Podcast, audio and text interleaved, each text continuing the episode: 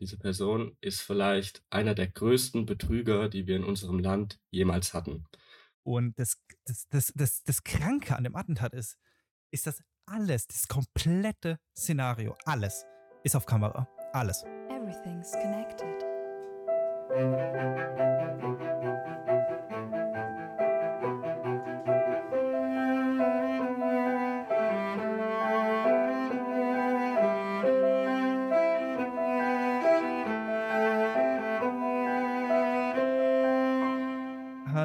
Herzlich willkommen zu einer neuen Folge Connected, einer wundervollen zehnten Special Super Folge, die wir heute aufnehmen mit Nils an meiner Seite. Wie geht's dir? Tolles Intro, Max. Mir geht's ganz gut soweit. Also ich kann nicht klagen. Ging mir schon besser, ging mir schon schlechter, aber äh, doch. Oberes Mittelfeld, wenn ich unteres Oberfeld. Wie geht's dir? Direkt am Quantifizieren. Das ist echt unglaublich bei dir. Ähm, ja. Mir geht's so lala. Ich bin gerade nach München gezogen. Bei mir hat sich alles verändert. Ich bin ein bisschen lost hier. Aber darüber können wir später reden, wenn wir den genau. ganzen Special-Kram abgefrühstückt haben. So ist es. Wir haben heute eine, eine Jubiläumsfolge, eine kleine Jubiläumsfolge. Wir haben die zehnte Folge ähm, von Connected, äh, die wir gerade aufnehmen. Ich freue mich sehr. Das zeigt mir auch so ein bisschen, dass wir das Ganze sehr ernst nehmen, dass wir am Ball bleiben, dass das nicht nur so eine Schnapsidee war, die wir nach drei, vier Folgen weg äh, an Akta legen so und äh, aufhören. Ne, genau, wir ziehen es durch, wir sind Macher. Sei ein Macher und kein Schwacher. Ja, ich, genau. voll so. Bock, ich, hatte, ich hatte jetzt irgendwie in dem Intro voll Bock, die ganze Zeit irgendwelche Soundeffekte mit reinzuspielen. So ja, Menschen müssen, und sowas. Das müssen wir uns eh mal überlegen. Oder wenn du dann irgendwas erzählst, was ich nicht so interessant finde, dann hört, so dann hört man Hintergrund so ein Grillenzirpen. Genau. Ja, sehr geil, können wir genau. machen. Ja, wir haben uns, wir haben uns überlegt für die heutige Folge, dass jeder von uns beiden eine Person mitbringt. Eine Person, die äh, irgendwas Interessantes in ihrem Leben gemacht hat, irgendwie einen interessanten Werdegang hat. Das kann auch krimineller, das kann krimineller Natur sein, muss es aber nicht. Das kann auch einfach witzig sein, beeindruckend sein, ja, oder? Ja, genau so, so sieht's aus. Einfach eine interessante so Person, die irgendwas gemacht hat oder nicht gemacht hat oder ähm, nicht gemacht Ja, ja, kann das ja, sein. Voll. Manche Leute ja, sind bekannt dafür, dass sie Sachen nicht gemacht haben. So ist es. Ja, genau. Ähm, ja, eine Sache, die mir gerade noch einfällt, das war ein Gedanke, der mir gerade aufkam, weil du, weil du sagtest, bevor wir jetzt richtig einsteigen, als du sagtest, dass ich immer alles quantifiziere. Ähm, tatsächlich ist das eine der ersten Sachen, die ich in meinen ähm, psychologischen, klinischen Praktika gelernt habe, ist nämlich, dass es am Anfang immer eine Stimmungsabfrage bei so einer Gruppentherapie gibt. Und da muss man ganz oft auf einer Skala von eins bis zehn angeben oder sollte man einschätzen, wie man sich gerade fühlt. Und tatsächlich hilft es, weil manchmal wissen wir ja gar nicht so genau, wie gut geht's mir eigentlich gerade. Das ist ja eine teilweise wirklich schwierige Frage, so absurd das jetzt klingt. Und durch dieses, ja, heute geht's mir so sieben von zehn, heute geht's mir acht von zehn, das hilft uns irgendwie, dieser objektivere Maßstab, diese Quantifizierung hilft uns so ein bisschen besser einschätzen zu können, wie es uns eigentlich geht. Deswegen mache ich das manchmal auch selber ganz gern. Ja. Ja, ich, ich stelle es nur fest, ich bewerte es nicht. Ja, ja, das ja. ist äh, bestimmt eine tolle Technik. Kurzer, kurzer Side-Fact. keine Ahnung. Ja, nice. Ähm, Finde ich ja, gut, dass du genau. das dann machst. Dass du genau. das auch auf dich also, anwendest. Ja, also, äh, jeder hat eine Person mitgebracht. Ähm, ich bin gespannt, wen du mitbringst, ob ich die Person kenne ähm, und was die Person so gemacht hat. Das gleiche gilt auch äh, dann für dich, meine Person. Bin ich auch mal gespannt. Und, ich, kann, äh, ich kann schon mal teasern. Es ist eine Person, die eigentlich nicht viel gemacht hat, aber trotzdem ähm, es fatale Folgen hatte. Weißt du, was sau witzig wäre, wenn wir beide die gleiche Person hätten? Ja, das ist unmöglich. das wäre aber sehr unwahrscheinlich. Das genau. ist unmöglich. Also ich geht gegen null. Aber wäre sehr witzig, ja. Ja, ja. Ja, aber lass uns doch wie immer, bevor wir ähm, jetzt uns dem Hauptthema widmen, den vorgestellten Personen, kurz mit ähm, meiner äh, einroutinisierten Frage beginnen, nämlich der Würdest du lieber Frage. Oh ja. Oh ja, du freust dich. Ich freue mich ich sehr. Weiß. Ich liebe es, mich zu entscheiden. Ja, und zwar ist sie diesmal äh, gar nicht so, vielleicht gar nicht so witzig, sondern eher sehr nachdenklich. Und zwar ist die Frage, würdest du eher die Fähigkeit verlieren, weinen zu können oder einmal am Tag völlig zufällig für 20 Minuten weinen zu müssen? Oh. Finde ich sehr schwer. Finde ich eine sehr schwere Frage. Mm, oh, die ist wirklich super schwer. Da muss man wirklich mm. lange drüber nachdenken eigentlich. Aber ich Ja. würde ungern die Fähigkeit verlieren. Also ich glaube, Ja. also ich glaube, die Fähigkeit zu verlieren, zu weinen, da muss ich direkt an One Piece denken. Ähm, ich weiß nicht, hast du nicht geschaut, ne? Das ist Nerd-Alarm, Nerd-Alarm. Nein, habe ich, glaube ich, halt als Kind Ähm, auch geschaut. Ja, es sind, es sind tausend Folgen. Also soweit hast du niemals geschaut. Das ist schon in Nee, der nee, neuen nee, Welt und dann auf der ähm, Insel mit den ganzen Samurais. Ich will nicht groß spoilern, irgendwelche Namen nennen. Ähm, Ja. aber da gibt es halt so eine, eine, ähm, eine Frucht, die heißt irgendwie Lachfrucht oder Lach, Lachfrucht oder so. Mhm. Nee, Smile, Smile heißt sie. Und ähm, wenn du die isst, dann hast du äh, eine 10%ige Chance, eine Superkraft zu kriegen und 90% Chance, dass du nur noch die Emotion Lachen haben kannst. Also, dass du Mhm. zu allem lachst, egal Mhm. was. Okay. Und ähm, das ist ziemlich crazy und deswegen daran muss ich direkt denken und das würde ich auf gar keinen Fall, also ich würde auf gar keinen Fall irgendeine Emotion, Emotion missen wollen. Deswegen würde ich, Mhm. glaube ich, lieber 20 Minuten irgendwo im Vorstellungsgespräch aus Versehen anfangen zu weinen. Also, Ja. Ja, ja. weißt du? ich glaube, Ich, ich weiß voll, was du meinst. Äh, Ich habe mir da auch Gedanken drüber gemacht und im ersten Moment denkt man sich, okay, zufällig 20 Minuten weinen zu müssen, irgendwann, das kann in so unangenehmen Situationen sein. Ähm, das ist ziemlich weird und äh, ziemlich unangenehm. Aber auf der anderen Seite, ähm, die Fähigkeit, also, oder das Gedankenspiel, die Fähigkeit zu weinen, zu verlieren, ist ziemlich, ziemlich heftig. Gerade, wir könnten jetzt auch wieder sehr in das ähm, Feminismus-Thema ausschweifen, wo es ja auch darum geht, dass Männer Emotionen zeigen sollten, dürfen. Und äh, ich glaube, also es ist ja de facto so, dass sehr, sehr viele Männer in unserer Gesellschaft ähm, ja so ein bisschen die Fähigkeit verloren haben, zu weinen. Und ähm, das auch was ist, wo ich persönlich finde, dass man äh, gerade als, als Mann auch äh, dran arbeiten sollte, weil das ja auch eine sehr wichtige Funktion hat und auch sehr wichtig ist eben.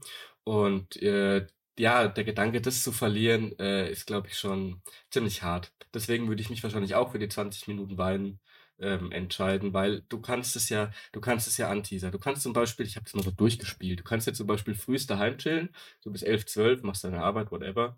Und, und wenn du dann noch nicht geweint hast und es zufällig passiert ist und du weißt, es passiert jetzt irgendwann an dem Tag, dann kannst du ja in einer potenziell unangenehmen Situation das anteasern und sagen, ey Leute, das ist jetzt bisschen komisch vielleicht, das hört sich jetzt komisch an, aber ich muss, ich muss 20 Minuten weinen irgendwann. Das könnte jetzt passieren, nur dass ihr euch darauf äh, gefasst macht und dann kann man ja den Raum verlassen für diese 20 Minuten. Ja. Wäre schon eine Einschränkung, aber besser Ja. als die Emotion zu verlieren, oder? Da- ja, da hilft immer wieder das äh, Kommunikation. Einfach ansprechen, dass Ja. man jetzt 20 Minuten weinen muss. Eben, eben. Ja. That's the key. That's the key. Communication is the key. Genau. Ähm, ja, noch was übrigens. Ähm, äh, Thema abgehakt, oder? Ähm, ja, Äh, noch was wegen Special-Folge. Wir setzen uns heute kein Limit, haben wir gesagt. Ne? Vielleicht hören wir bei Richtig. 50 Minuten auf. Vielleicht ziehen wir aber auch noch länger durch, wenn wir noch irgendwas besprechen wollen. genau. Also ich bin locker bei 55 Minuten dabei. Bruder. Locker. nee, wir haben kein Limit. Das finde ich schön. Ja, auf Lock, auf Lock, Dicker. Auf Lock. Wir sind heute frei. Wir sind heute frei, so ist Digga. es. So ist es, genau. Ja, genau. Also jeder hat eine Person mitgebracht. Wer mag denn anfangen? Ähm, wir können einen Tanz tanzen oder du fängst einfach an. Das verstehe ich nicht. Muss ich dir ehrlich sagen. Wir können einen Tanz tanzen? Ist Ja. das irgendeine Redewendung? Nee, wir können halt die ganze Zeit hin und her reden, bis irgendjemand endlich anfängt oder du fängst Ah. einfach an. Okay, okay. Aber wir Dann- können, wir okay, können auch den okay. klassischen Weg gehen. Nils, wenn du willst, kann ich's machen. Aber Du, wenn es für ist, dich. Max, mir ist es völlig frei, wie es deiner Ja, Bedürfnislage mir- entspricht. Also, Ni- Nils, ich will da auch jetzt nicht irgendwie dich. Also mach wie du mach wie du meinst, okay? Wie fühlst du dich denn wohl? Also mir ist es egal, Nils. Mir ist es auch egal. Fang Okay. du ruhig an. Nein, fang, nein, fang, ich fange an. Nein, Okay, fang, fa- du fang an. du an. Okay, passt schon. Okay, also Spaß beiseite, ich fange an. Okay, ähm, und zwar habe ich mitgebracht den Dr. Med Dr. Phil Clemens Bartholdy. Kennst du den? Namentlich nicht, nee. Aha, guck Er hat schon wieder zu viele Doktortitel. ja, der war äh, ein, oder ist, war, ist ein Facharzt in nahezu jedem Bundesland gewesen.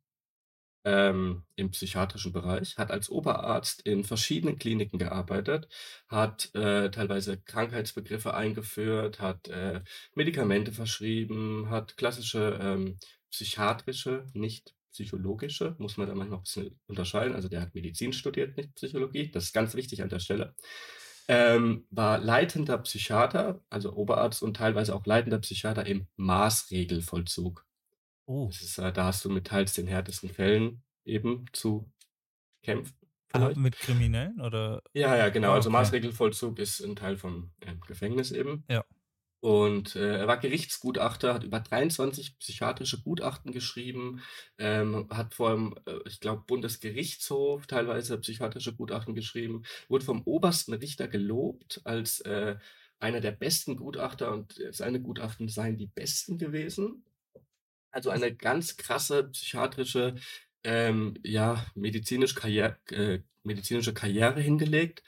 Und all das, was ich grad aufgezählt habe, das stimmt. Mit ab mit mit also, abgesehen von einer Sache, diese Person war nie wirklich Arzt. Diese Person ist vielleicht einer der größten Betrüger, die wir in unserem Land jemals hatten. In unserem Land? Sage ich jetzt mal so. In Einer der größten Betrüger, denn es geht um Gerd Postel und Gerd nicht um Postel. Doktor Med, Doktor Phil Clemens Bartholdy. Das ist nur ein Pseudonym, ein Name. Und zwar Ach diese ja, du weißt gar du kennst die Person gar nicht, Ne, ich oder? kenne den nicht. Aber ist Das es 'ne finde ist finde ich ist ko kommt die spannend. aus Deutschland oder ist es Ja, ist ja, 'ne ne, ne, ist Geschichte in ist äh, Deutschland? es ist alles so in Deutschland passiert. In Also, ist Deutsch ich war direkt in Amerika, bin ich ehrlich, Nein, ja. nein, nein, es ist alles in Deutschland so passiert, deswegen in unserem Lande. Und dieser Gerd Postel, das ist 'ne ganz, ganz wirklich eine unfassbar interessante Geschichte. Das kann ich wirklich jedem empfehlen, sich damit mal zu beschäftigen, auch, äh, Interviews sich anzuschauen. Ich habe das schon vor vielen, vielen Jahren gemacht, weil's ja auch irgendwo so mein Fachgebiet ist, so 'n bisschen. Und, ähm, das Interessante ist, dieser Gerd Postel der hat 'nen Hauptschulabschluss, also, Mittelschule sagt man heute, und, äh, hat eine Postbotenausbildung hinter sich gehabt. Seine Mutter war depressiv und hat sich auch, äh, psychiatrisch behandeln lassen und hat sich schließlich suizidiert. Wir reden jetzt circa von den 70er, 80er Jahren, teilweise auch 90er noch. Und, äh, ja, und der Gerd Postel war davon überzeugt, dass die Medikamente und die schlechte psychiatrische Behandlung schuld daran waren, dass seine Mutter sich suizidiert hat. Okay. Die Folge daraus war für ihn die logische Konsequenz, er will sich rächen. Er hat dieses ganze psychiatrische System für totalen Humbug empfunden und für, ähm ja, für, ich sage mal, nicht fundiert und für, ja, teils teils fahrlässig. Und er wollte sich an diesem kompletten psychiatrischen System rächen. Deshalb hat er sich gedacht das sind alles Hochstapler, denen zeige ich's. Dann hat er dann hat er 'n Abiturzeugnis also, das Ganze geht so 'n bisschen chronologisch jetzt, was ich erzähle. Okay. Dann hat er sein Abiturzeugnis gefälscht, hat Ki Kirchensiegel gefälscht, sämtliche anderen Zeugnisse und, äh, Urkunden gefälscht und bewirbt sich erst mal als Gerichtshelfer und wird genommen. Der Schwindel fliegt nicht auf, muss äh, der Schwindel fliegt auf, irgendwann fliegt er auf, ich weiß nicht, 'n 1/2 Jahr oder so, vielleicht auch weniger und muss 'n paar 100 D-Mark Geldbuße bezahlen. Inwiefern das jetzt 'ne gerecht gerechte Was? Strafe ist, steht auf'm anderen Was? Blatt. Der hat warte mal, du hast mir erzählt, der hat 5 bis 6, keine Ahnung, wie viele Dokumente gefälscht. Ja, ja, Und das ist hat aber 'ne 100 genau, D-Mark ja. bezahlt. Keine Ahnung, war wohl in den 80ern so, da war das alles noch 'n bisschen lockerer. Ja, aber war so. Geil. Aber es geht das war noch lang nicht alles. Es geht das ist erst die Spitze des Eisbergs. Dann geht's weiter. Ähm, da hat er gemerkt: „Okay, das hat eigentlich echt ganz gut funktioniert“, bis er eben aufgeflogen ist. Also, geht's weiter. Ähm, der hat dann sich gedacht: „Okay, jetzt brauche ich 'n neuen Namen. Bin ja aufgeflogen, also nennt er sich Doktor Klaus Schüring.“ Das Ganze impliziert ja schon, er hat, äh, seine Promotionsschrift gefälscht, er hat, äh, also 'ne Urkunde, er hat again ein Abiturzeugnis Zeugnis mit falschem Namen gefälscht und hatte eben auch so 'n gefälschten Ausweis von der Z äh, Zahnärztekammer oder so und setzt sich dann in Psychologie und Soziologie-Vorlesungen, there we are, und, ähm, saugt das ganze Wissen auf, um auch so 'n bisschen ähm, muss ja auch so 'n bisschen kredibil Ja, wirken, ich deswegen ist er ja wahrscheinlich aufgeflogen, weil er einfach keinen Dunst hatte von dem, was er Ja, redet. ja, könnte So, sein, könnte sein. ja. Ja, so, weiter geht's. Ähm, er faked die Approbationsurkunde, er folgt Pol er fälscht polizeiliche Führungszeugnisse, er fälscht Lohnsteuerkarten und bewirbt sich als Assistenzarzt in der Psychiatrie und surprise, er wird genommen. Mhm. So, zwischenzeitlich hat er 'n paar paar Monate gearbeitet. Zwischenzeitlich arbeitet er dann auch mal als Notarzt, was man halt so macht. Ähm, und schafft sich dann und schafft sich dann finally 'ne neue Identität, nämlich als Doktor Med, Doktor Phil Clemens, ähm, Bartholdy. So, hier bewirbt er sich als eine äh, auf 'ne Stelle als Amtsarzt des Gesundheitsamts Flensburg. Ähm, dort haben sich also auf diese ähm, das war so 'ne so 'ne Art Oberarztstelle quasi. Da haben sich 38 weitere Fachärzte, also echte Fachärzte beworben. What the fuck? Und 8 davon kamen in die engere Auswahl. Diese 8, inklusive ihm, mussten 'nen Vortrag vor so 'nem Expertengremium halten. Und Postel hält den Vortrag über die Pseudologia Phantastica am literarischen Beispiel des Felix Krull. Felix Krull, äh, ist so 'n ja, 'n literarisches Werk und die Pseudologia Phantastica, das ist 'n psychologischer Begriff, das ist die Lügensucht. Also, es gibt Menschen, die lügen krankhaft. Okay. Ständig. Die können kaum noch die Wahrheit sagen, die sind nur am Lügen. Dieses Krankheitsbild nennt sich Pseudologia Phantastica. Und dafür hat er sich halt interessiert, weil natürlich die komplette, äh, Psycho äh, also die komplette der komplette Bereich da Lügner und Hochstapler sind. Äh Deswegen interessiert er sich dafür, oder nicht? Kann ich dir nicht konkret sagen, aber klingt sehr plausibel. Klingt plausibel, ja. Klingt plausibel, auf jeden F es hat safe 'n Einfluss. Und genau, also da geht's eben in in in seinem Vortrag über die Lügensucht im Dienste der Ich-Erhöhung, ne? Also, wir lügen Okay. ja oftmals, um uns besser darzustellen und, äh, das Ganze ist aus psychoanalytischer, ähm, Natur. Und ja, was passiert? 38 Fachärzte werden nicht eingestellt, der Postbote wird eingestellt. Es ist unglaublich, es ist unglaublich. Er wurde dann auch gefragt, ähm also ich ich rezitiere hier viel aus seinen Interviews und so. Ähm, ich weil ich mich damit seit vielen Jahren schon be beschäftigt habe. Und er wird dann gefragt von 'nem von 'nem Kollegen, eben auch Facharzt, über was er denn promoviert habe. Seine Antwort darauf war: „Über die kognitive über die kognitiven Verzerrungen in der stereotypen Urteilsbildung.“ Und das ist laut Postel eine Aneinanderreihung leerer Begriffe. Was was ich als Psychologe, äh, so also als Fachpsychologe gar nicht so, ähm, sagen würde, weil das schon auch 'n an eine an sich mehr oder weniger stimmige stimmiges Thema ist. Aber, ähm, so hat er das Ganze etikettiert. Und, äh, ja, dann hat der Postel daraufhin gemerkt, aufgrund dieser Aneinanderreihung leerer Begriffe für ihn und der der Facharzt hat da eben daraufhin gesagt: „Das ist ja interessant. Da werden Sie sich sicher bei uns wohlfühlen.“ Und dann hat der Postel dann hat der Postel das 1. Mal gemerkt, ähm: „Ja gut, hier bin ich wohl 'n Hochstapler unter Hochstaplern.“ Ja, und und weiter ging's. Der Schwindel fliegt nicht auf. Er verschreibt wirklich Medikamente, der der führt Patientengespräche, der organisiert Meetings, der macht all das, was, äh, ein Oberarzt in so 'ner leitenden Position in der Klinik eben zu tun hat. Alles. Und der Schwindel fliegt nicht auf über Monate, über Jahre Wie lang geht das? arbeitet er das Ganze, ähm, geht über über 10 Jahre, als er in verschiedenen Kliniken war. Aber vor allem diese Oberarztstelle, wo du ein eine unglaubliche Verantwortung hast, einen unglaublich intensiven Patientenkontakt teilweise hast und, ähm, ja, auch Entscheidungen treffen musst, die, ja, lebensentscheidend sein können, ging über 4 Jahre, wenn ich mich nicht täusche. Krank, äh. Genau. Der hat, äh, Krankheitsbegriffe erfunden, wie die bipolare Depression 3. Grades. Kann ich selbst bestätigen, die gibt's so nicht. Es gibt die bipolare Depression, aber die nicht 3. Grades. Und er sagt halt, keiner hat Fragen gestellt. Keiner hat Fragen gestellt. Er hat das Ganze durchgezogen. Und dann, wenn er sich mal unsicher war, zum Beispiel bei 'nem ähm, bei 'ner möglichen Behandlung, was soll er machen? Dann hat er seine Kollegen gefragt: „Ja, was würden Sie denn raten? Was wäre denn Ihr Ihr Gedanke?“ Und dann haben die halt gesagt: „Na ja, ich würde das und das machen.“ Und sagt er: „Genauso machen wir's. Genauso machen wir's.“ Und das ging über Monate bis Jahre und es ist nicht aufgeflogen. Es ist unglaublich. Der hat eigene Methoden eingeführt. Der hat die Zwangseinweisungsquote, ähm, in seiner Klinik, ähm, reduziert. Er hat, äh, Zwangsfixierungen komplett abgeschafft, weil der da persönlich davon nichts gehalten hat. Und, ähm, hat eben vor dieser sächsischen, ähm, Psychiaterkammer also, er hat auch in Sachsen viel gearbeitet, ähm, gesagt, teilweise teilweise Begriffe eingeführt, teilweise Methodiken angewandt, die so einfach nicht dem Forschungsstand entsprechen oder schlichtweg nicht existieren. Und das muss man sich mal überlegen. Der der hat das nie studiert. Der führt diese Oberarztrolle, man muss fast sagen, mehr oder weniger erfolgreich laut ihm und es fliegt nicht auf. So, bis 1981 er seinen Geldbeutel auf'm Marktplatz verliert.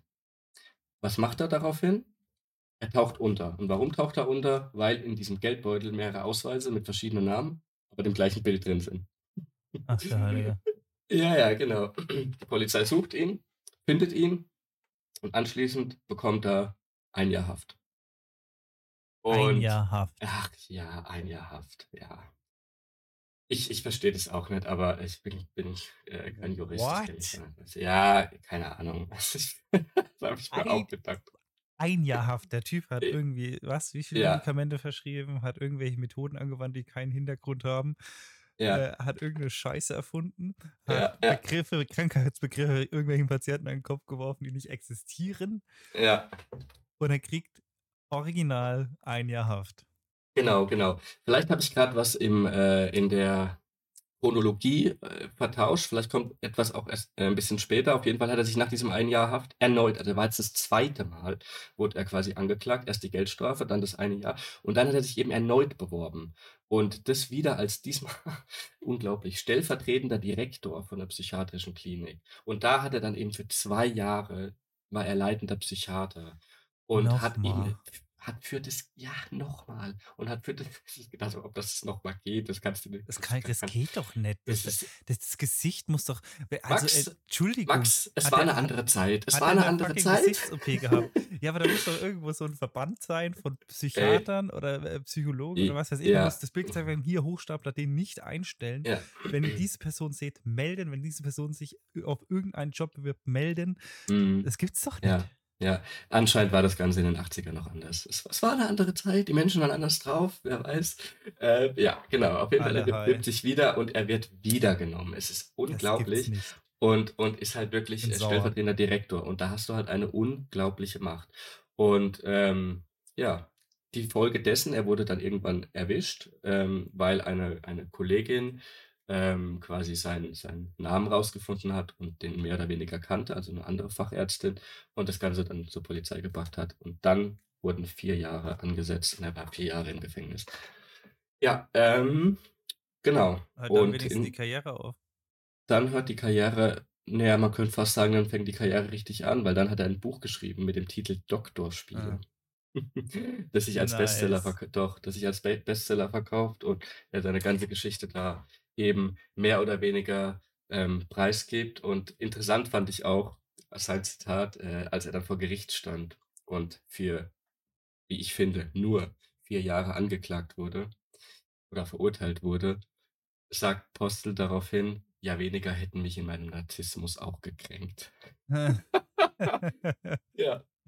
Und er sagt, weißt du und und geil. und er sagt und er sagt halt, er findet nicht, dass er in einem Rechtfertigungsnotstand ist, sondern die Psychiater sind's. Weil er wurde vom obersten Gericht, von einem der der der Richter am obersten Gerichtshof wurde er für seine, äh, Taten und für seine Gutachten gelobt, wofür er für rangniedrigere Gerichte verurteilt wurde. Und laut ihm hat er seine Arbeit brillant gemacht. Äh, die Chefärzte haben gesagt, der Oberarzt Doktor Postel übertrifft alle Erwartungen. Und, äh, ja, was er letzten Endes damit machen wollte, also seiner seiner Auffassung nach, ist dieses ganze psychiatrische System eben Hochstapelei und besteht vor allem aus Sprachakrobatik. Und ja, das das ist seine Meinung. Ich kann die natürlich so nicht teilen, da ich selber aus dem Bereich komme. Zwar ist Mhm. Psychiatrie und das das muss ich jetzt an der Stelle, äh, für all meine Berufskollegen und Kolleginnen einmal, äh, ganz klar festhalten. Er spricht von Psychiatern und nicht von Psycho Psychotherapeut psychologischen Psychotherapeuten. Das ist 'n großer Unterschied, ne? Also, Psychiater unterschreiben verschreiben Medikamente und Psychotherapeuten eben nicht. Das ist was ganz anderes, aber es ist trotzdem, ähm, 'n ähnlicher Dachverband, sage ich mal. Und deswegen hat mich die Geschichte so interessiert, weil er das eben so scharf kritisiert und, ähm, er halt eine unglaubliche Gabe hat rhetorisch, stilistisch, sprachlich sich zu äußern. Und das ist auch der Grund, warum er das Ganze überhaupt so durchziehen konnte. Wo ich mir dann wo ich zu dem, hm, Umkehrschluss komme, dass es ja im Leben ganz oft so ist, dass es nicht darum geht, was du wirklich kannst, sondern was die Menschen glauben, dass du kannst. Ja. Und wenn der eine Sache dabei verhilft, dann ist es 'ne sprachliche Begabung. Absolut, ja. Ein ne, ein ein Bild zu erschaffen von dir und von deinen Fähigkeiten, das so nicht existiert. Weil und da muss ich ihm mehr oder weniger recht geben, diese äh, äh, du kannst im, ich sage mal, zwischenmenschlichen, vielleicht auch psychologischen Bereich kannst du mit Begriffen um dich werfen und in dem Moment, wo Menschen ein Bild von dir färben, dass du 'ne gewisse Eloquenz, Intelligenz ein Fachbereichswissen hast kaufen sie dir alles ab oder kaufen dir vieles ab, zumindest in dem Bereich. Ja. wenn sie nicht selber vom Fach sind, was dann wieder problematisch wird, wenn er in der Psychiatrie ist, weil die Leute vom Fach waren. Ja, äh, das ist ist erst mal super die grobe. Story. Ja, Wahnsinn, oder? super, super spannend. Ähm, Ja. absoluter Wahnsinn. Aber das bestätigt auch schon immer mein, meine These, wenn jetzt das Spiel so ein Rollen, äh, das Leben so ein Rollenspiel wäre, würde ich am liebsten alles auf Charisma skillen, weil damit kommst du so weit. Mit Charisma kommst du so weit. Du brauchst keine Kraft, du brauchst nichts. Wenn du Charisma hast, dann benutzt du die Kraft Mhm. von anderen, du benutzt die Intelligenz von anderen. Und ich glaube, das hat er gezeigt. So, er hat die Intelligenz von anderen benutzt und das alles nur aufgrund seiner Eloquenz und äh, ja, Ja, ja. Seiner Wortakrobatik. Das seiner ist schon, äh, sehr ja. und das merk das merkst du auch, wenn du wenn du dich mit dem beschäftigst, wenn du die Interviews anschaust. Also, er ist sehr wortgewandt und wirkt sehr gewählt in seiner, ähm, Wortausdrucksweise. Und ja, dadurch wird sehr schnell das Bild vermittelt. Gleichzeitig muss man aber auch sagen, wenn man sich mehrere Interviews von ihm anschaut, merkt man sehr also meiner Meinung nach sehr schnell, dass das mehr oder minder auswendig gelernte ähm, eloquente Phrasen sind, die er verinnerlicht hat, Ja. automatisiert hat und auf Knopfdruck abru abrufen kann. Und dadurch fällt es erstmal beim ersten Interview gar nicht so auf, aber bei mehreren Interviews merkst du das. Und gerade bei kritischen Fragen er war mal bei bei 'ner, ähm, Talkshow von Schulz und Böhmermann. Kennst du das? Ja. Also, das war mal 'ne 'ne 'ne Talkshow quasi, ich glaube, bis vor 7, 8 Jahren oder so, 6, 7 Jahren lief die. Und da war der mal zu Gast. Das war 'n ganz, ganz interessantes, äh, Zusammen Zusammensein. Da war eben Schulz, Böhmermann, ähm, der Gerd Postel war da, der Jörg Kachelmann war da, selbst ja auch, äh, im ähnlichen Bereich angeklagt gewesen. Und, äh, Kollegah war noch dabei, also der Deutschrapper, der viel Ja. mit Image spielt und noch, äh, 'ne 'ne Buchautorin. Ich weiß gar nicht, was sie genau gemacht hat. Die kam nicht so viel zu Wort. Aber ja, ganz interessantes Zusammensein und da tut der Böhmermann eben auch sehr kritische Fragen ihm gegenüberstellen und da merkt man schon, er kommt ins ins Hadern und und kontert mit mit ja, mit Aussagen, die meiner Meinung nach in dem Kontext nicht so viel Sinn machen, aber wieder sehr schlau klingen, weil Fachbegriffe eingebaut sind. Ja. Und wenn man das so 'n bisschen weiß, dann, äh, finde ich, bröckelt die Fassade so 'n bisschen. Aber ja, großer Krass. Diskurs, für mich unglaublich interessante Persönlichkeit. Äh, ja, die das war schon, glaube ich, 'n sehr starker, äh, Seitenhieb gegenüber der psychiatrischen Welt. Ich glaube, es hat Ja. sehr viele damals sehr getroffen, ja. Das glaube ich auf jeden Fall. Also, das muss das muss hart gewesen sein. Ich bin mich würde mal interessieren, wie's aufgearbeitet worden ist, aber ähm, so wie ich also, wie mein Urvertrauen halt nun mal ist, glaube ich, dass es so gut wie gar nicht aufgearbeitet worden ist. Was meinst du genau mit aufgearbeitet? Ja, wie ähm, wie dann im Nachhinein, nach den nachdem das halt quasi alles dann so, ähm, wirklich an die Öffentlichkeit Öffentlichkeit gekommen ist, wie, Mhm. ähm, das halt in in der Branche ich weiß nicht, du hast mich 'n bisschen verunsichert wegen Psychiater und, äh, Mhm. Psychologe und was auch Mhm. immer, aber wie das Ja. halt in dieser, ähm, Branche Ah, aufgearbeitet okay. worden ist und wie, Okay. ähm, quasi das in Zukunft verhindert werden soll oder Mhm. oder, äh, wie das quasi reflektiert worden ist, ob dadurch irgendwie 'ne Veränderung auch im System oder so herbeigerufen worden ist oder so und so weiter so. Also, im Endeffekt einfach haben sie sich damit Ja. beschäftigt oder haben die danach gesagt: „Okay, und weiter so?“ Ja, ja, ja. Ja, ich gehe stark von aus, dass ich mit beschäftigt wurde, aber auch das, äh, liegt meiner meinem Urvertrauen wie bei dir auch zugrunde. Dementsprechend gehe ich einfach mal stark davon aus, dass das Ganze reflektiert wurde und Maßnahmen getroffen wurden, die das heute eben nicht mehr möglich machen, hoffe ich. Ja, äh irgendwie ist immer alles möglich, aber die Wahrscheinlichkeit ist, glaube ich, bedeutend geringer. Ja, ich glaube auch auf jeden Fall, dass sie dafür sorgen, dass es nicht mehr möglich ist.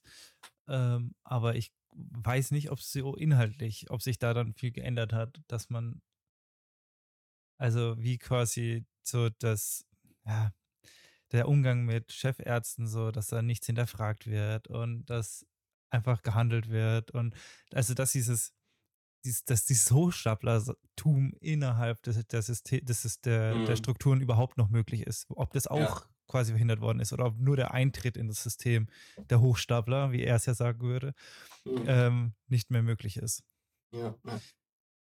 Ja, voll. Das ist echt interessant. Mhm. Ja, ist sehr spannend, aber das würde jetzt auch wieder alle Rahmen sprengen. Da müsste irgendwie sich 'ne 'n renommiertes Zeitung oder irgendwie 'n keine Ahnung, krasse Doku Ein Fachjournal mit ja, beschäftigen, 'n ja, voll. Fachjournal müsste sich damit beschäftigen, irgendwie so was auf der Ebene. Ja. Ja. Genau, das war meine Person.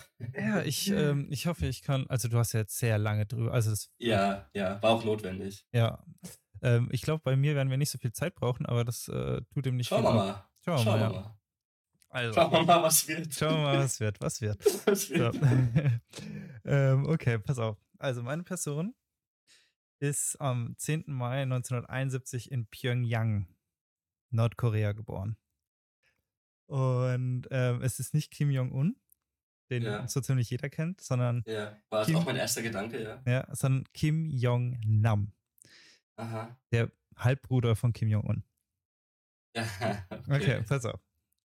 Also, er ist am 10. Mai, wie gesagt, 1971 in Pyongyang geboren und ähm, ist inzwischen auch tot. So- Soweit kann ich schon spoilern. Ist am 13. Februar äh, 2017 im Alter von ähm, 46 Jahren in Malaysia äh, gestorben. Aber wie genau, das äh, besprechen wir gleich später. Mhm.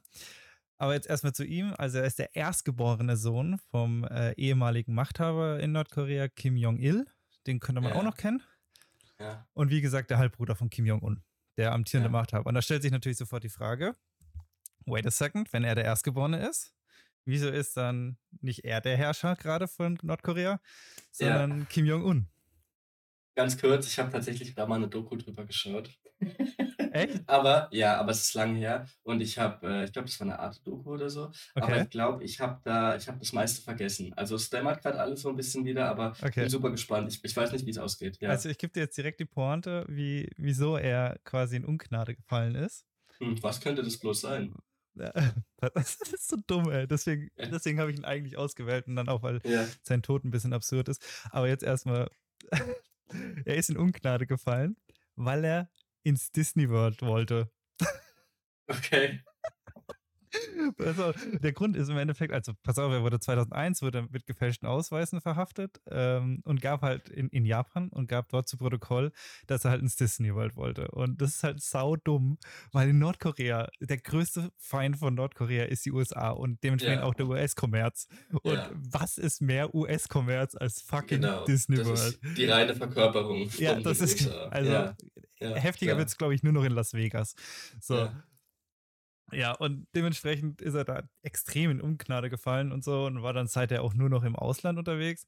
Und das finde ich auch so krass, weil über den Typen gibt es eigentlich kaum Hard Facts. So, es sind alles so Gerüchte oder Spekulationen und so. Und das jetzt auch. Also es ist völlig, keiner weiß genau, wo er die ganze Zeit unterwegs war. Häufig Mhm. anscheinend in Peking, Thailand und ähm, Europa war er anscheinend auch viel unterwegs. Aber wie gesagt, alles Gerüchte, keiner weiß genau, was ablief. Es soll auch irgendwann mal Geldwäsche betrieben haben in der Zeit. Aber da habe ich auch so keinen Plan, wieso das notwendig war. So, Der war als- wahrscheinlich auch viel so- in, in Bayern am Königssee, so wie der, wie der äh, thailändische König. Wie der thailändische. auch- Ja, der- wahrscheinlich. Pass auf, der ist von Peking nach Thailand und dann dachte er sich zu seinem Homie, dem thailändischen Ja. König, ja, lass mal, nach, lass mal an den See fahren, Bruder. Das ist auch so absurd, dass der permanent in Bayern chillt irgendwie. ey. Und, und, und der thailändische König kein Ding auf meinen Nacken. Ja, Mach mal auf Lock. So. naja, auf, naja, auf jeden Fall. Ähm, ich habe ja schon erwähnt, er wurde, ähm, er ist gestorben. Äh, und nach seinem Tod wurde auch vermutet, dass er extreme oder sehr enge Verbindungen zum amerikanischen Geheimdienst ähm, der CIA äh, gef- gepflegt hatte. Mhm. Und er hat halt im Endeffekt seine Kontakte laut den Anschuldigungen genutzt, ähm, um Informationen über Kim Jong-un weiterzugeben und ähm, über das Okay. Land, über das komplette Regime und so. Mhm. Und im Eine Endeffekt. Snitch. Heute würde man sagen, eine Snitch. Nein, ein 31er, oder? Sag mal. Ein 30er ist Ja. es. Ein 31er, ja. Und, aber da auch wieder, ne? Welche Informationen genau weiß man nicht. Ob das überhaupt stattgefunden hat, weiß man auch nicht so zu hundertprozentig. Es gibt lediglich so eine Aufnahme von einem vermeintlichen Geheimagenten in so einem Aufzug, wo die sich unterhalten. Das ist die einzige Aufnahme, die das beweisen soll. Und so eine ähm, Journalistin des Washington Post, die heißt äh, Anna F äh, Fifield.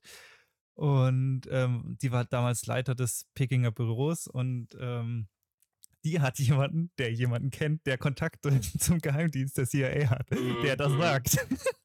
Okay, okay, okay. Das ist, wieder, das ist sehr fundiertes Wissen, auf jeden Fall ähm, absolut zu bestätigen.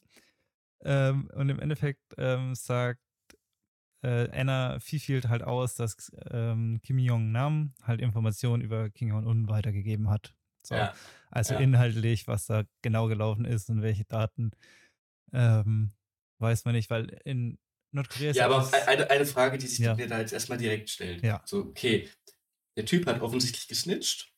Ja. Der Typ hat vermeintlich den USA Informationen weitergegeben, Ja. vermutlich gegen, gegen einen hohen Hohe finanziellen. Preis oder I don't know. I don't know, Ja. ich weiß es nicht. weiß keiner. Aber irgendwann kam man dann auf die Idee, er geht ins Disney. Nee, das war ja, da- das war ja alles, also der, der Auslöser war, er ist ins Disneyland und Ja. daraufhin ist ein Ungunst gefallen und dann hat er sich gedacht, ja, okay, wenn ich die Macht nicht haben kann, dann ähm, snitch ich halt jetzt. Ja, aber hast du nicht gemeint, er ist, er ist gestorben aufgrund, weil er, eben weil er ins Disneyland wollte? nee, Ja. da ist er in Ungnade gefallen und ähm, das war 2001. Gestorben ist er 2017. Und das Ah, mit den okay. ganzen, die CIA-Vorwürfe und so, war dann nachdem Kim Jong-un an die Macht gekommen ist, also Kim, Kim, Kim Jong-il gestorben ist. Äh, Das war 2003, 12, 13? Aha, Äh, das weiß ich jetzt gerade nicht hundertprozentig. ja, ist ja ähm, egal. aber auf jeden Fall, das, diese ganzen ähm, ja, Leaks über Kim Jong-un und so oder was er auch immer gemacht hat. Keiner weiß es so. Das ist das Witzige. Keiner weiß irgendwas darüber. Okay, sondern es ist okay. alles nur so Vermutungen und ein paar Ja, Journalisten behaupten das, haben Kontakte hier und da. Aber im Endeffekt ähm, aber ist ja, wahrscheinlich woran schon ist, was denn, dran. woran ist er denn gestorben? Ja, da, dazu kommen wir gleich. Ah, okay, okay, also Weil, ja, gehen chronologisch vor, na klar. Ja, ja, im Okay. Endeffekt, also er konnte Korea nicht führen, dementsprechend hat er das Land halt einfach schlecht gemacht, er hat über die Wirtschaft geredet ähm, und Ein sonst Akt der was. Verzweiflung. Es war ein Ja, Akt der Verzweiflung, ja. er konnte es nicht werden und jetzt zeige ich es euch. Ja, und jetzt zeige ich euch, wie kacke ihr seid, so ungefähr. Ja, okay, fast wieder Apostel. Ja, und ähm, ja, im Endeffekt ähm, hat Kim Jong-un das halt alles nicht so gefeiert. Und ähm, zum Beispiel hat äh, Kim Jong-nam einfach in so einem Brief an, an eine Zeitung, an eine japanische geschrieben, ich frage mich, also Zitat von Kim Jong-nam, äh, ich frage mich, wie ein junger Erbe nach lediglich zwei Jahren Ausbildung in der Lage sein soll, die absolute Macht zu übernehmen. Mhm. Also man hört schon sehr krass Neid raus. Oder er hat auch sowas schlecht geredet wie die Wirtschaft. Also dass die Wirtschaft komplett im Arsch ist und dass da eine Mhm. Revolution wie in China äh, ähm, sein sollte, also ein ähm, Staatskapitalismus. Das klingt alles so ein bisschen wie so ein kleines Kind, was, was Ja. ein Spielzeug nicht bekommt. Und die Richtig. Reaktion ist dann, wenn ich es nicht haben kann, dann mache ich dem anderen wenigstens kaputt. Ja, genau, dann dreh dich, dann dreh dich drauf auf den Bagger. Ja, So, genau. Also wirklich komplett absurd eigentlich. Da hat er die ganze Zeit rumgeheult, war eigentlich hauptsächlich im Untergrund, hat ab und an mal sich hier und da öffentlich gemeldet oder so, um, um irgendwelche Vorkommnisse zu kommentieren und quasi Kim Jong-un schlecht zu machen. Und ja, und dem hat es halt dann gereicht. So, Dem hat's gereicht. dem hat es gereicht, ja. Und dann ähm, hat er ihn halt ähm, zur Rechenschaft gezogen, wie er sagen würde. Und sein Tod Mhm. war halt auch super absurd. mhm. Ähm, er wurde umgebracht. Ähm, Ganz kurz, also wer, wer hat, ähm, wer hat jetzt wen zur Rechenschaft gezogen? Der Halbbruder hat Kim Jong-un zur Rechenschaft gezogen. Nein, umgedreht. Nee, der umgedreht, also der Herrscher Kim von Jong-un, Nordkorea, genau. Kim Jong-un, hat seinen Ja, Halbbruder, genau. der äh, Um den völlig, es gerade geht? völlig der Kecko war, um den es hier gerade Ja. geht. Die Snitch? Die Snitch, den 31er, ähm, hat er umbringen lassen. Hat er umbringen lassen. Ist So- das so bestätigt oder ist das so eine Ich- sehr wahrscheinliche Für Theorie? mich, für mich ist es so bestätigt, persönlich bin ich davon überzeugt, dass es so Okay. ist. Ähm, ich kann es auch später ja- noch erklären. Das würde ja niemand so jetzt äh, erstmal preisgeben und veröffentlichen, ne? So, das Ähm, ist jetzt halt eine sehr, ja. sehr wahrscheinliche. Es ist Okay, äh, ja. super, super wahrscheinlich, dass es so ist, aber natürlich weiß man es nicht so genau. Aber auf jeden Fall war sein ähm, Tod auch sehr absurd. Er wurde nämlich von äh, zwei weiblichen Assassinen ähm, am Flughafen in Kuala Lumpur umgebracht. Ähm, und jetzt ist krass ist, diese zwei Assassinen, die sind bekannt. Es gibt inzwischen sogar Interviews mit denen. Und Mhm. obwohl in Malaysia auf Mord die Todesstrafe durch Hängen steht, Mhm. leben beide noch und wurden Durch schon nach zwei Jahren Haft entlassen. Ja, durch Hängen. Voll, krass. voll krass. Also sie sind Total veraltet. ja, übel veraltet. äh, das ist direkt vor äh, Guillotine. Mhm. Ähm, oder danach eher gesagt. Ja, ja, wär Ähm, halt echt. Ja. also, und die leben beide noch und sind auf freiem Fuß und wurden, wie gesagt, nach zwei Jahren Haft entlassen. Wer ist beide? Die Das- Assassinen. Ja, zwei Assassinen. Das sind Die äh, Assassinen, okay. zwei so Die haben ihn Frauen. umgebracht, wurden angeklagt und wurden nach zwei Jahren entlassen. Genau, und wurden freigelassen. Ja. Und jetzt fragt man sich, wie kann das sein in Wie Malaysia? kann das sein? Wie, Ja. wie, wie kann es sein, dass in Malaysia zwei Frauen, die einen Menschen umbringen, wo die Todesstrafe durch Hängen ist oder Mhm. quasi auf dem Programm steht, die einfach frei sind? Das Ja, so, die wurden vom Bundespräsidenten begnadigt, nee, pass auf, das ist so weil sie gutes crazy. Bier brauen. Ja? Die beiden wussten einfach nicht, dass sie Assassinen sind. Das musst du mir erklären, das verstehe ich nicht. Die wussten es nicht, sondern wurden Monate vor diesem Attentat von einem Fake-TV-Produzenten namens James engagiert, um Pranks zu machen. Okay. Also die, die wurden engagiert, so, yo, wir, wir wollen ähm, versteckte Kamera, Leute erschrecken, wir haben hier eine Comedy-Show, äh, habt ihr Bock mitzumachen? Ja. dann so, ja, klar, ein bisschen Geld dazu verdienen, wieso nicht? So, Ja. Und dann ging das monatelang so und es wurden willkürlich irgendwelchen Passanten irgendwelche Kosmetik ins Gesicht geschmiert, also zum Beispiel so Bodylotion und Babyöl. Ja, Und sie ja. dachten halt die ganze Zeit, das wird von irgendwelchen versteckten Kameras gefilmt und ja, sie sind halt in ein paar Monaten dann äh, Teil von so einer Comedy-Show. It's just a prank, bro. It's, it's just a prank, ja. ja. Und jetzt kann sich halt wirklich schon jeder Scheiße, vorstellen, was ey. passiert Ja. ist. Ja, aus dem Babyöl wurde halt einfach tödliches Nervengift. So, Quatsch. Ja, no joke. So. Und davon gibt es. Krass. Und das ist das absolut Kranke, aber komme ich auch Ja. gleich dazu. Ähm, das Zeug wurde dann einfach äh, King Nam ins Gesicht äh, geschmiert. Ähm, und im Endeffekt hat er dann noch längere Zeit gelebt, so, ist dann auch direkt zum Ja. Notfallpersonal. Ich meine, der weiß, dass es kein Zufall ist, was da gerade passiert. Ja, ja, ja, klar. Ähm, der wurde auch sofort behandelt, aber hat es halt einfach nicht überlebt. So, also das war der Grund, wieso er gestorben ist. Ihm wurde Nervengift in Ölform ins Gesicht geschmiert und ähm, daran ist er verendet. Und das, Ja, das, das, das, das Kranke an dem Attentat ist, ist, dass alles, das komplette Szenario, alles ist auf Kamera. Alles. Das ist am Flughafen. Jeder Quatsch. fucking Winkel ist videoüberwacht. Man kann Mhm. alles sehen. Es gibt darüber Videos von dem kompletten Attentat, von dem Hergang, wie die Leute sich schon, äh, wie die Frau sich mit ihrem Händler, ähm, also dem Typen, der ihnen das Nervengift dann in die Hand oder in die Hand schmiert, ähm, Mhm. in einem Café treffen, wie sie auf den, äh, auf den Bruder zeigen und sagen, das ist er, den, ähm, äh, den musst du jetzt pranken Ja. und, und, und. Und das ist so krass aufgebaut, weil das so, das, das, ich glaube, das ist kein Zufall. Also ich glaube, die wollten das dort machen. Ich glaube, die Krass, wollten, dass krass, alles krass. auf Kamera ist, weil dann so jeder in Nordkorea sehen kann, was passiert, wenn man sich gegen das Regime stellt. Und die ganzen Aufnahmen können Ja, ohne Probleme ja, ja, instrumentalisiert werden und sein Bruder kann seinem, also Kim Jong-un kann seinem Bruder beim Sterben zuschauen. So, der kann das Krass. alles nachvollziehen. Und das ist so Ja, heftig, ja, ja. weil das Attentat wurde du einfach durchgeführt wie in so einem James Bond-Film. Ja. Also es, ich, Das ist ja absurd, das ist ja absurd. Und das war eine Prank?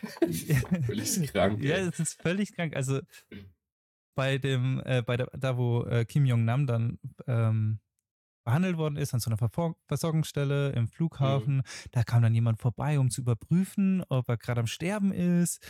Äh, alles auf Kamera. Es gibt jemanden, der Schmiere gestanden hat, also so ein äh, Aufpasser. Es gibt einen Chemiker, der, der irgendwo am Flughafen rumgeeiert ist und halt das Nerven, Mhm. sich ums Nervengift gekümmert hat. Ein Fluchtfahrer mit Fluchtwagen gab's.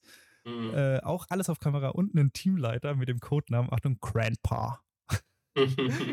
Also, Krass. es ist wirklich von vorne bis hinten irgendwie durchgeplant, alles auf Kamera. Das ist so krank. Ja, Ähm, zu morden, obwohl man nicht weiß, dass man mordet, das ist ja auch echt unglaublich. Ja, Wow. und inzwischen gibt es halt Interviews von mit den Assassinen und mit einer der Assassinen, ähm, Mhm. die sich halt dazu äußert und das alles beschreibt, wie das so abgelaufen ist. Alles auf YouTube zu finden. Ähm, Das, da musst du auch erstmal deine Unschuld beweisen und dem Gericht Ja. erklären, Ja. ey, ich wusste davon nichts. Das sagt ja erstmal jeder so. Aber, Alter, ja, wow. Und wieso ich mir so sicher bin, also ich persönlich, wieso ich mir sicher bin, dass es halt wirklich ein Auftragsmord war, so, ähm, ist, weil es ein Video gibt von dem Chemiker der Gruppe Ja. mit äh, Beamten von der nordkoreanischen äh, Botschaft Mhm. und die quasi die Story straighten. Weißt du, also die machen, die, die sprechen die Story durch, was da passiert ist, um, Mhm. um ihn halt da rauszuboxen. Und da sagt Mhm. ein Diplomat, ähm, oder keine Ahnung, was das für ein Typ ist, also es sind halt zwei Typen in Anzug, die aus Nordkorea kommen und irgendwelche Offiziellen sind, Ja. sagt, Zitat, well done, you did a good job, fellow comrades were very worried about you. Mhm, Also im Endeffekt, so für mich ist es so, ja, du hast einen guten Job gemacht, wir sind stolz auf dich, so jetzt müssen wir dich aber rausboxen. Ja, ja, ja, ja. Ja. Und das ist die Geschichte von äh, King Yom Nam, der in Ungnade gefallen ist wegen eines Disneyland-Besuchs und ähm, im Endeffekt in der Folge dessen und seiner ganzen Rumhampelei und dann auch deswegen sterben musste. Weil er Krass. nicht so nordkoreanisch ist, wie er gerne Ja, sein soll. ja, ja, das passiert, wenn man snitcht. Da haben wir's. Da haben wir es, ey. Weiß ein Nee, 30er. Wahnsinn. Also ich kann, nee, ich kannte das, ich kannte die Geschichte nicht. Also ich find, bin gerade sehr, äh, nee, gerührt ist das falsche Wort, aber ich bin gerade sehr begeistert über das, was du mir erzählt hast. Also ich finde es sehr interessant. Und ich habe, ich habe ja gesagt, ich habe mal eine Doku darüber geschaut, aber ich glaube, das war über die ganze Familiendynastie von Kim Mhm. Jong-un und äh, da kam der jetzt nicht vor. Also das ist ja vermutlich eine Folge für sich, aber das ist ja Wahnsinn. Ist auch nur ein Halbbruder, also ähm, Ja, ja, der genau. Vater, der Kim Jong-il, hatte zwei Frauen oder so. Und ähm, der wurde auch am Anfang vor seinem Opa quasi ge äh, heimgehalten, weil der die nicht so gefeiert hat, die Frau und so. Ähm, Mhm. Also da ist auch ganz viel komisches Zeug, was da abgeht. Und dann weißt du aber auch bestimmt, dass die richtige Schwester-Schwester ähm, ja jetzt zum Teil auch richtig die Zügel in der Hand hält in dem Land. ne? Genau, genau. Ja. Die hat, die hat, die hat richtig ähm, Einfluss. Genau, da, da Genau. ging es in der Doku auch viel drüber um die Schwester. Ja, ja, voll. Ja, aber das ist am Ende, ja, das ist die Geschichte von King Yom Nam und seinen Tod. Krass, ey. Ja, das war's, das war's, äh, so viel dazu. Ja, wow, äh, ich bin immer noch ein bisschen überfordert, vor allem mit der Plot-Twist, dass die gar nicht wussten, dass sie ja, äh, gemordet haben. Wahnsinn. äh, und das ist auch auf Video alles zu sehen. Also der, das Attentat ist zu sehen. Ich Und mein, kann man sich das in YouTube reinziehen? ja, kannst du auf YouTube reinziehen. Gibt es eine Dokumentation, ich glaube von North, äh, wie heißen die? Keine Ahnung. Äh, keine Ahnung, ist äh, einfach Kim Jong, gibt Kim Jong Nam ein. Dann kommt so Ja, ein ja. 7, 8 Minuten Video, wo das komplette Attentat aufgedröselt Krass. wird. Und auch ein bisschen Geschichte noch im Ja, Vorhinein. ja, ja. Ja, ich habe jetzt, halt, ich hab jetzt halt Mhm. erst sein Leben ähm, mir rausgepickt. Das wird dann nicht behandelt oder nicht so Mhm. viel. Und ja, dann den Attentat. Und da ähm, beziehe ich mich auch auf äh, das Video in äh, Streckenweise. Deswegen Ja, gucken. ja, ja, ja. Ja, krass, ey. Ich, ich hatte auch in unserer, äh, in meiner, sag mal, Vorbereitung auf die heutige Folge mir ein paar Menschen überlegt, über die ich sprechen könnte. Eine andere Person wäre gewesen, Kim.com. Äh, kennst du, glaube ich, also wir hatten es ja kurz äh, drüber, aber der ist, äh, der hat dieses Ja, ja. Mega-Upload, Mega-Upload hat Ja. der, ich weiß nicht, ob der eine oder die andere Zuhörerin das Ganze noch kennt, aber das war ein, ja, ein, wie sagt man, Downloading-Portal, Anfang, Mitte 2000er, wo du halt alle Filme downloaden konntest. Du konntest ähm, Musik downloaden, äh, also damals ja auch höchst illegal, nicht so wie heute bei Spotify, wo man sich das einfach anhören kann. Also vor Streaming-Zeiten war ja mehr oder weniger dann auch äh, Grund für die kr- krasse Musik. Ähm, Industriekrise 2008, 2009, als keiner mehr irgendwas verkauft hat und äh, alle Künstler alle verklagt haben, die einmal sich irgendwo was runtergeladen haben. Da war dieser Kim.com äh, am Ende maßgeblich mit für verantwortlich, weil er eben diese Plattform Mega Upload, später auch Kino, TO, Kinox, TO etc. Ähm, mitgegründet hat. Und das ist auch echt äh, interessant. Ich kann da nicht zu viel von erzählen, aber der ist äh, bis heute wird er mehr oder weniger von Interpol weltweit gesucht, ist aber in, ich glaube, Neuseeland Neuseeland, mit Neu Neu Neuseeland jetzt sässig ähm, äh, sesshaft und ja, äh, wird halt vor- da vor Gericht nicht angeklagt, weil deren Gesetzesstrukturen das soweit wohl tolerieren. Und der ist halt Multimilliardär, also Millionär allemal, aber ich glaube, der könnte sogar safe auch Milliardär, glaube ich, weil der halt so unglaublich viel Geld damit gescheffelt hat und ja, damit mehr oder weniger davon kam. Ja, und er war halt für viele, für viele war er ein Held auch. Viele feiern ihn bis heute, weil er ähm, eben gegen diese extrem hohen Pr- Filmpreise, Musikpreise auch war ähm, und äh, das Ganze halt öffentlich zugänglich gemacht hat. Aber das ist auch ein moralisches Thema für sich. Auf jeden Fall äh, hochinteressant auch. Also Kim.com, da gibt es auch zig äh, Dokus drüber. Ähm, ja, auch zum Thema Gerd Postel, einer der größten Betrüger unseres Landes. Kim.com, Minimum auf einem Level. Also ist Wahnsinn. Ja, krass. Ja. Ähm, Aber hier die Musikkrise 2008, 2009? Mhm. Meinst du nicht, das hat was mit der Weltfinanzkrise zu tun? Nö. Nicht? Nein, das hat damit nichts keiner zu mehr tun. Geld hatte dann und dann auch die Leute angefangen haben vielleicht? Ne, es ne, es ging darum, dass, äh, in den Jahren, das fing auch 2005, 6 schon an, ähm, es, äh, Ah, wirklich, äh, erstmals möglich war, Musik zu downloaden. Und zwar ganz einfach, indem du auf Mega Upload gehst, gibst ein, äh, Shakira neues Album und dann lädst es runter, zack, hast du's. Bezahlst du keine 20 Euro mehr im Laden dafür.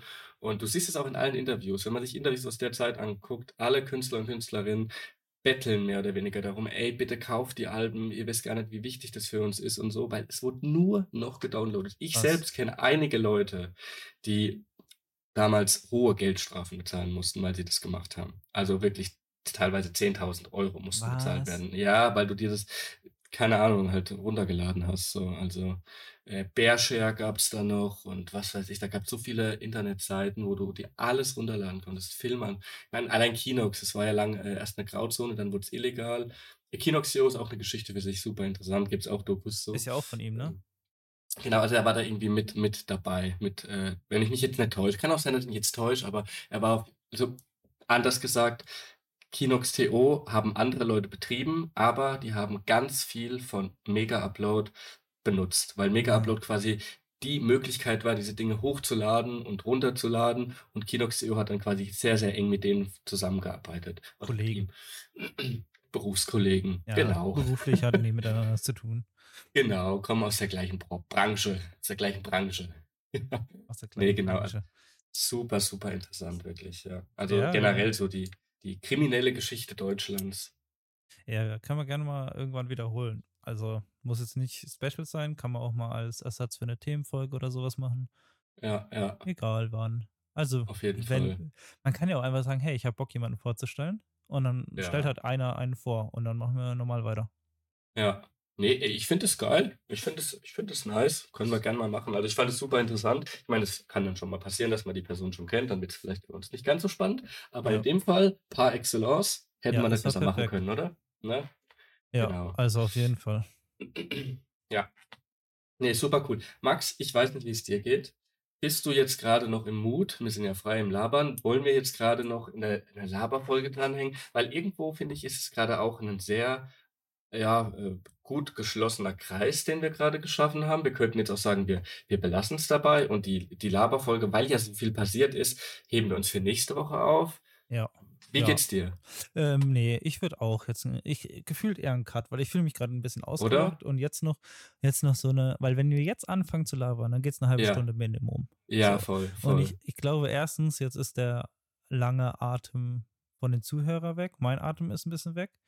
Ja. Ähm, und ich glaube, wir können nächste Woche einfach 'n bisschen darüber reden, wie unsere Umzüge waren, was so hier in München abgeht, was bei dir in Würzburg geht. Mhm. Hört sich doch geil an, Ja, oder? hört sich gut an. Ich finde auch so, bei so 'nem bei so 'ner Folge, da erzeugen wir ja auch immer durch das, was wir erzählen, durch den Inhalt 'ne gewisse Emotion. Ich merke das auch bei mir so. Da, Same, äh, entsteht 'ne gewisse Emotion und wenn wir jetzt so 'nen radikalen Themenwechsel machen und so 'n Kontextwechsel, dann wird man da irgendwie so rausgerissen. Und vielleicht, äh, lassen wir jetzt alle mit dieser hoffentlich schönen Emotion, die wir geschaffen haben, äh, in den Sonntag in den Sonntag und Kriminalität. in den Sonntagabend gleiten Nice. und jeder kann, ähm, schön in die neue Woche starten. Vielleicht vielleicht ist es besser so. Ja, machen wir so. Ähm, wir können ja auch nächste Woche noch davon berichten, weil du kommst mich ja besuchen. Ich komme dich besuchen, jetzt am Wochenende. So ist es. Ja, das wird Besuch witzig. Darüber dich. können wir auch reden, kommt mir grad. Ne, dann lass alles in die Genau. nächste Woche schieben. Dann können wir über So alles machen reden. wir's. Da reden wir über alles. Ich bin richtig Genau. gespannt, was wir alles erleben. Okay. Ich bin auch gespannt. Max, ich freue mich, ähm, auf die äh, auf unser baldiges Wiedersehen Oh und ja. vor allem auf unser baldiges Wiederhören nächste Woche. Ja. Ich ich bedanke mich für die Folge bei dir, für die interessanten Inhalte. Ähm, möchte auch jetzt noch mal kurz die Gelegenheit nutzen und jedem, der bis jetzt noch zuhört, die Möglichkeit geben oder, ähm, ja, uns vielleicht auch nach wie vor gerne Feedback zu geben, was wir besser, äh, machen können, was wir schlechter machen können. Ne, das macht keinen Sinn, aber uns einfach 'n Feedback zu geben, äh, ja, so 'n bisschen, äh, ja, was was war wie man das empfindet. Da sind wir nach wie vor super dankbar drum. Ja, absolut. Da würden wir uns sehr, sehr drüber freuen. Und So auch von mir ein dickes, dickes Danke fürs Zuhören bis hierhin. Ähm, auf 10 weitere schöne Folgen. Wir sehen uns hören uns nächste Woche. Ich wünsche euch was. Bis dahin. Das Gleiche gilt von mir. Bis dahin.